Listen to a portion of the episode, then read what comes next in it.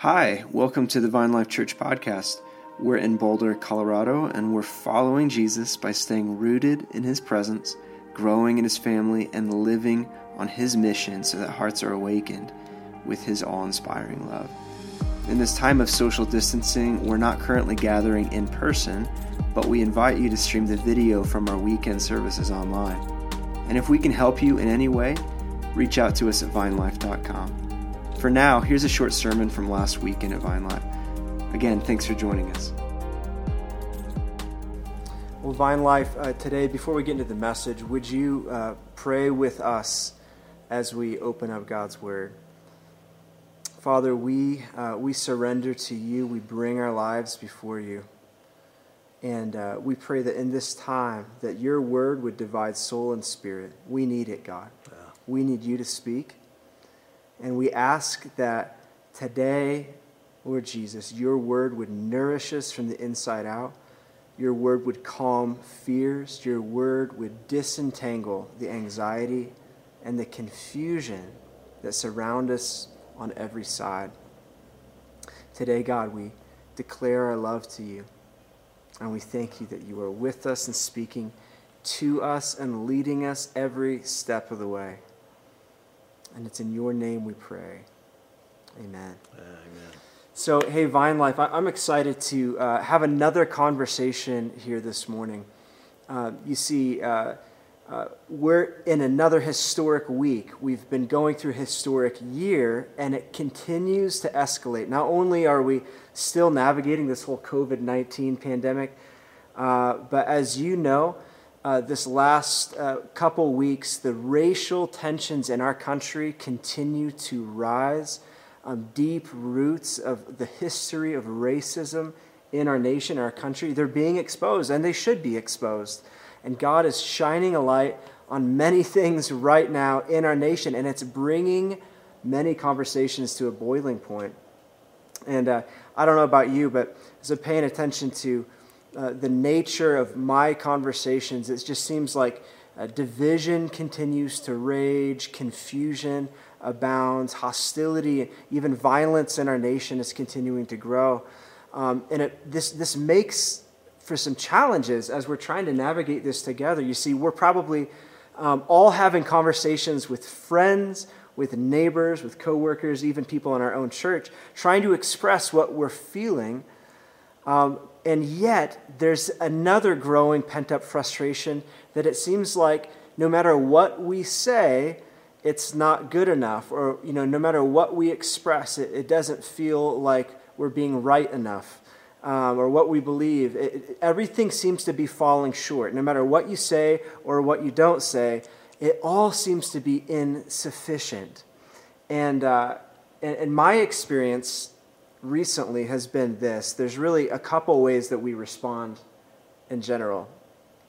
One is we get so frustrated because of the amount of pressure and confusion to, to pick a side or to, to do things that what happens is we just blow up. And whatever, whatever we feel or think or opinions about anything, we just throw it all out there and just expect people to deal with it, right? And you've seen this on Facebook. Maybe you've been this person on Facebook. No judgment, but this happens, right? We blow up. Um, but there's another way we respond too. Yeah, I think so. I think that um, this becomes so overwhelming that uh, we don't know what to do and we don't know what to say, so we just check out. That's all we do. Yeah. And, and we hate that because we realize at the same time when we check out, we're just telling ourselves that's not acceptable. That's, that's not enough. And we're trapped, we're stuck in that place where neither action nor silence is satisfactory. Yeah. And so we want to encourage you today that we're going to have this conversation, Bob and I, and to give a few uh, handholds for this time that we're in, because it is confusing. But I, I, I really believe what Scripture would teach us and God's heart for us is not that we would be silent on the things that He is surfacing in our lives, but also that we would be able to foster conversations permeated with His love in every way. And, uh, you know, I, I believe that we are not a people who shrink back. We are not a people who cower. We are not a people who are silenced. And it is possible for us to move forward in the love and the power of God in this season. And so, what we want to do today is, is have this conversation. We're just going to call it the crucible of love. And uh, we're going to start off by reading this passage from the book of Romans, chapter 12. This is a passage where Paul is encouraging uh, the, the saints in Rome. And this is just after he talks about them bringing their worship, offering their bodies as a living sacrifice. And then he goes to remind them hey, guys, just a reminder as you're offering yourself as a sacrifice, here's what it means to live as a true Christian. Here are the marks of the life and the Spirit. So, Bob, would you like to read this? Cool. So, Paul writes and he says this Let love be genuine, abhor what is evil, hold fast to what is good. Love one another with brotherly affection Outdo one another in showing honor. Do not be slothful in zeal. Be fervent in spirit. Serve the Lord. Rejoice in hope. Be patient in tribulation. Be constant in prayer. Contribute to the needs of the saints and seek to show hospitality. Bless those who persecute you. Bless and do not curse them. Rejoice with those who rejoice. Weep with those who weep. Live in harmony with one another. Do not be haughty, but associate with the lowly. Never be wise in your own sight. Repay no one for evil for evil, but give thought to do what is honorable in the sight of all. If possible, so far as it depends on you, live peaceably with all. Beloved, never avenge yourselves, but leave it to the wrath of God, for it's written, Vengeance is mine, I will repay, says the Lord. To the contrary, if your enemy is hungry, feed him. If he's thirsty, give him something to drink, for by doing so you will heap burning coals on his head. Do not be overcome by evil, but overcome evil with good. Yeah, so this, this passage is just marking out this beautiful vision for what it looks like uh, for love to grow in our lives. Yeah. And one of the things I, I love about this is even last week we've talked about at Pentecost the fire of God coming to purify us. And, and, and before this passage on love, Paul's talking about offering your bodies as living sacrifices. And I, and I really believe that all of this really comes together. See, but I believe that we're in a time that is a crucible um, where love can be tested. And, and the reality of the fact is this love cannot mature until it is tested. And so God takes us through these seasons to grow us up into a people of great love. And, and this, this theme continues all throughout Scripture. In fact, in 1 John verse 4, 19 through 21, um, it says this uh, We love because he first loved us. If anyone says, I love God, and hates his brother, he is a liar. For he who does not love his brother whom he has seen cannot love God whom he has not seen. And this commandment we have from him whoever loves God must also love his brother. So today, Bob and I are going to just talk a little bit about three things that we see in Scripture that are really important for us as God is testing and proving our love, as He's growing us up in the crucible of love. And we just really hope that this is encouraging and helpful for you as we get into this. The first thing is this um, when it comes to love, one of the first and most basic things we can do is learn how to listen. And I know that seems basic, but yet, probably like you've experienced recently, it's really easy for everybody to share and very few people to listen. We're lobbing out grand ideologies of what's right and what's wrong in every direction. But I, I wonder if one of the, the, the basic uh, postures that transform the world is going back to the, the idea of listening. And, and again, this theme is taken through Scripture as well. In James 1.19, he says, Know, my brothers, let every person be quick to hear and slow to speak and slow to anger. And Proverbs 18.13 says like this, If anyone gives an answer before he hears, it is his folly and his shame. And yet, um, there is so much pent up frustration, so much pent up anger happening right now. It's really easy uh, to blow up or to act like we're listening and yet actually not be listening. Have you experienced this? Bob? Yeah, I think that's really true. You know, it's a very natural thing when we're in conversation to put a lot of our focus onto what we're going to say next, even while somebody is speaking to us. And if you think about it, think how you feel when you don't feel heard, when you're in a, some kind of dialogue and that other person, you're pitching, but they're not catching, and you don't feel heard. So you have to slow down and be able to, to close your lips and focus and just listen. Yeah. Be, let be a hearer. Yeah, and I've I've had to learn this the hard way. I remember somebody stopping me after church one day because uh, they were really wanting to talk to me, and I was really honestly not wanting to talk to them. Can we just be honest here? and so they were talking, and I was nodding my head and kind of looking off to the side and just thinking about what else I want to do. Other times, exactly like you said, when I'm listening to somebody and I've decided already that I disagree with them, I'm already thinking about a rebuttal. But listen, guys, we got to remember that just like Bob was saying, listening is so close to, uh, uh, to feeling heard is so close to feeling loved that most of us can't even tell Yeah. the difference. Absolutely. And, um, and, and, and so, uh, in this time, I want to encourage you and even challenge you um, when you have something to share, uh, don't just share broad ideologies. Go call somebody you love, ask them what their story is. After, this, after the service today, call somebody you love. Go invite somebody over for dinner if you're doing in person gatherings. Ask them what their experience is, and let this be a time not to just lob ideologies, but to connect with the human heart. This is what God calls Yeah. us to do. That's good, man. That's true. So, so we can grow in the posture of listening. The other thing we can do that's in tandem with this is we can grow in the posture of learning.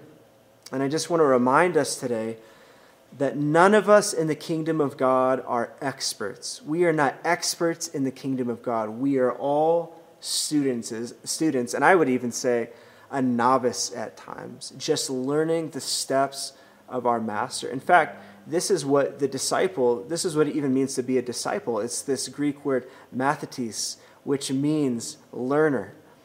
And, and, and guys, one of the postures that the church can assume in this time that, that, that is powerful and dismantles strongholds is just the posture of humility where we're never we're never so self-assured that we're not willing to learn from our brothers and sisters and, and there is a lot to learn right now Oh, yeah.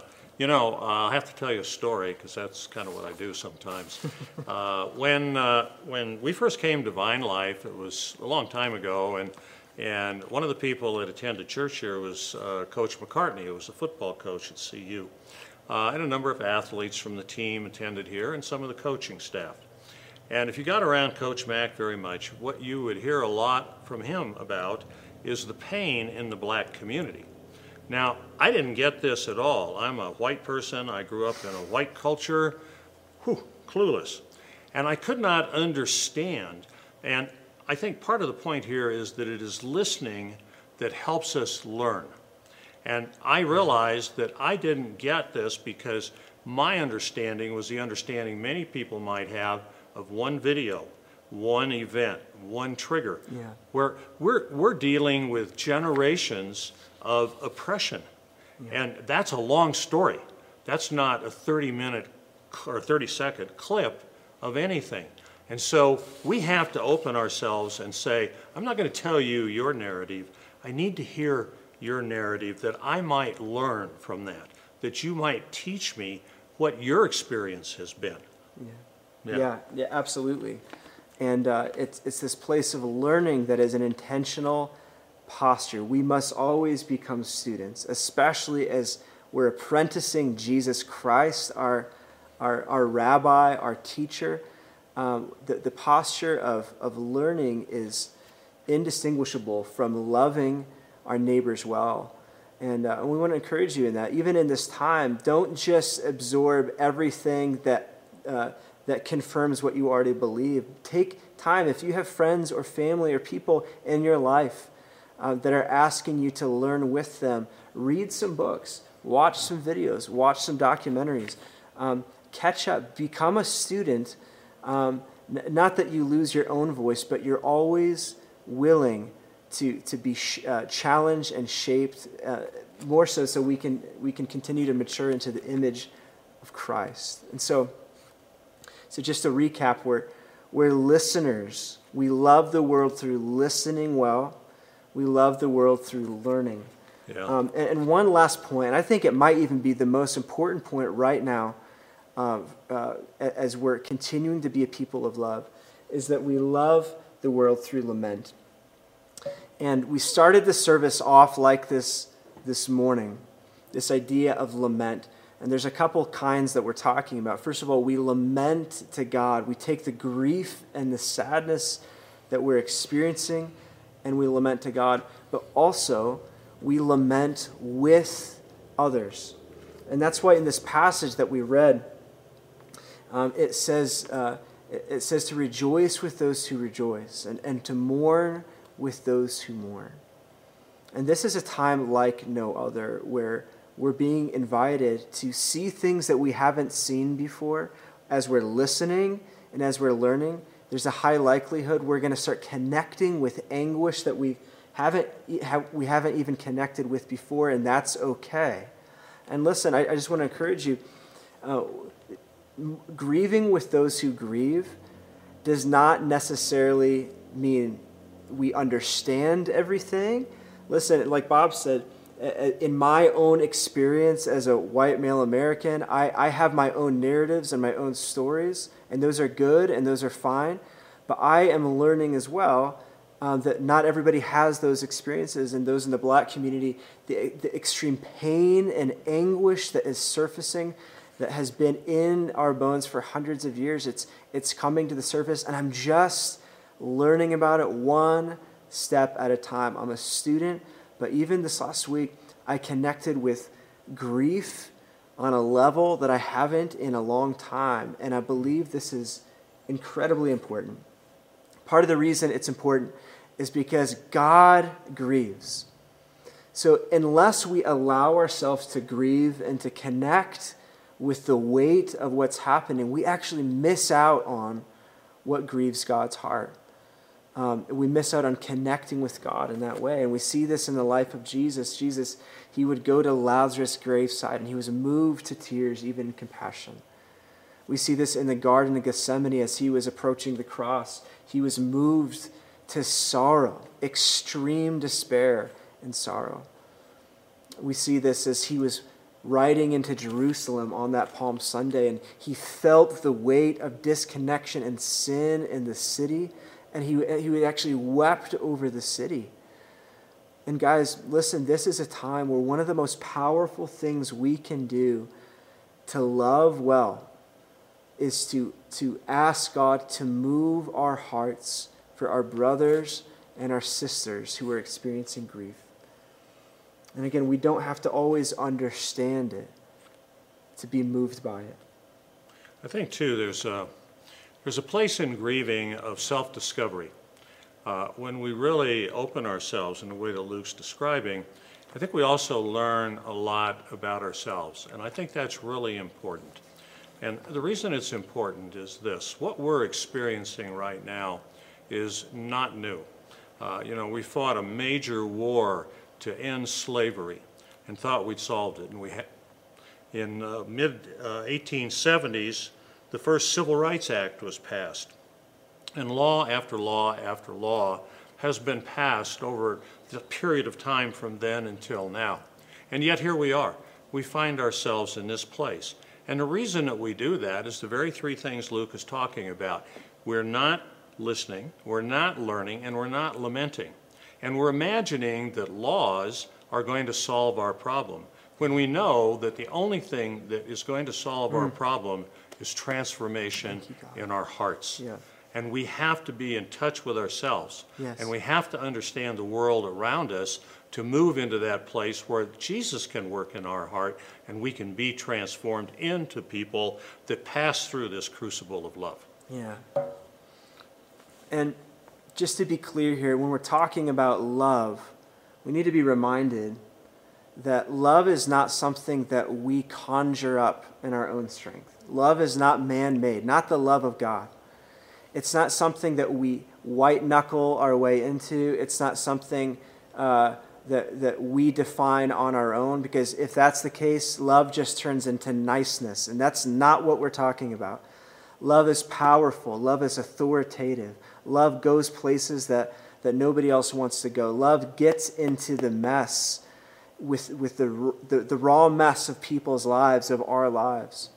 And so, yeah, as, as we're ending this conversation today, I just want to be really clear here that what we need in our land, what we need in, in our cities, what we need in our own hearts, is not a hallmark version of love. We need the supernatural, powerful love of God demonstrated on the cross through Christ Jesus. That is what we need to move. And so we want to pray. We want to spend this last little bit praying for you, praying for us, for ourselves, for our church, that, that we don't settle for another version of love that is weak and is diluted, but a love that will actually transform us from the inside out and heal our land. Because we need God to heal our land. We need God to heal our hearts. Yeah. So this morning, would you join us in this posture of dependence before God as He is developing love, growing us up in the crucible of love? Can we come back to God and receive His heart today? Just wherever you are, you can even put your hands out in front. And, uh, and we want to go before the Lord together. And we're just going to ask that God transforms us and our cities and nation today.